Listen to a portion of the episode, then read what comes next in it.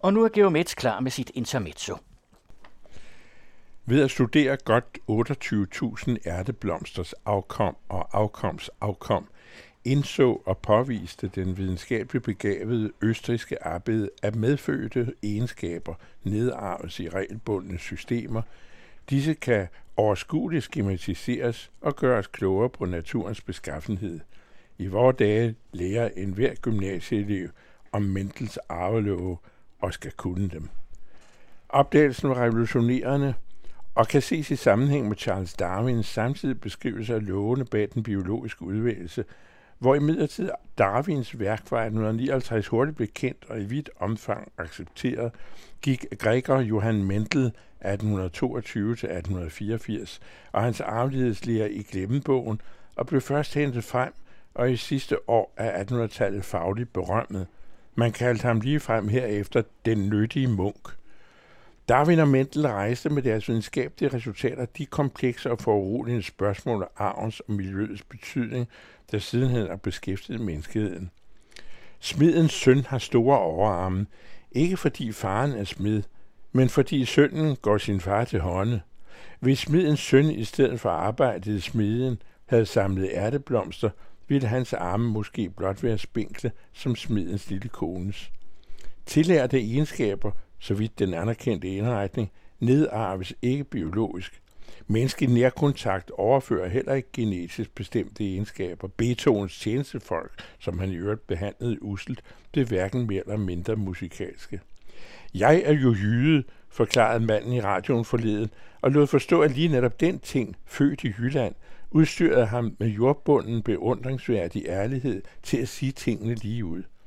Hun har ben i næsen og vender først skoven flere gange, som dem i Jylland, uanset at der ikke er noget ifølge Mendel eller lærebøger i anatomi, der udstyrer jyder med påfaldende mere ben i næsen end folk fra Østerbro eller Langeland, og kun med rudimentære næseben, vi alle har. Ej heller tykker folk fra landsdelene øst for Storebælt specielt mindre langsomt. Intet tyder med andre ord på, at nikotinafhængige folk fra Frederiksberg og Faxe gumler skråtobak mere restløst end jyder. Løver, flodheste, varaner og ærteblomster tillægger næppe sig selv at deres i forhold til andre mere eller mindre beundringsværdige egenskaber. Fordi en gennemsnitsløve er født i Serengeti, ser den ikke ned på en fra Indien. Varaner og flodheste bagtaler sikkert heller ikke hinanden ud for fødestedskriterier. Ærteblomster slet ikke. Mennesker fra barnsben opdeler derimod ofte deres og andres værd så frem forstandige voksne ikke undervejs i opdragelsen korrigerer for denne utidige flokmentalitet, kan den medføre farlige fjendskaber, som siden i konflikt med politiet udkæmpes bandevis. I geografibøger i omløb i kommentatorens barndom opdeltes folkene efter nationale og etniske karaktertræk nedarvet i generationer. Sådan måtte man forstå det, når beskrivelserne var generaliserende, og som skrevet stod hos den i øvrigt glimrende geograf Sofie Petersen. Næren er doven, finden har let til kniven, svenskere er stive og højtidelige, men danskere er flittige og gemytlige. Om der også stod, at piger fra Nordjylland med bopæl i Hadsund har udvokset ben i næsen og vender skråen i en uendelighed, skal kommentatoren ikke kunne sige, da han ikke altid læste lektier, som han burde.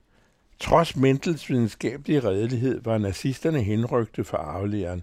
Den bekræftede dem i de egenskaber, de hyldede og dyrkede i aktiv avl af blonde bestier. En ren og skær, tysk nationalsocialistisk arisk race, blottet for afskyet træk hos jøder, bøsser og cigøjnere, som de derefter gav sig til at udrydde. Dertil misbrugte Hitlers fugtvidenskabsfolk Darwin og Mendel, slettede alle spor i ligningen om miljøets betydning og vulgariserede de samlede arveegenskabers komplicerethed. Men generaliseringer kommer altid til kort over for evidens.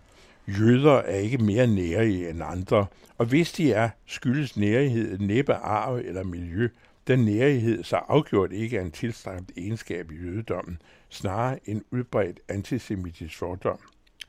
Jyder fra især Nordjylland har i arv ikke mere ben i næsen end godt er. Deres fortering af skrottobak er ikke længere i spyttet end københavnernes i de fine salonger. Forestillinger af den art udspringer af røverhistorier, der eksempelvis udråbte målboer som dummere end brædder og fynboer blødagtige som smelteost. Mendel og Darwin bidrog hver for sig og til sammen til at tegne et retvisende og nuanceret billede af naturens lovmæssigheder i henholdsvis ærteblomster og dyrens og menneskets udvikling.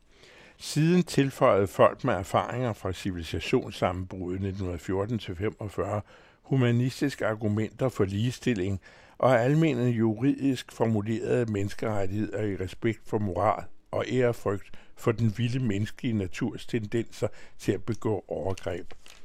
Den indsigt i fællesmenneskelige vilkår foragter folkeforføreren, for hvem arv og miljø reduceres til imaginære knogler i næsen og drøgtykket skråtobak. Tillykke med de 200 år, Gregor Mentel. Geomet med sit intermezzo kan altid høres her på den anden radio og læses i information om fredagen. Den anden radio. I dybden, i bredden, i højden. Public Service Radio om kultur og samfund.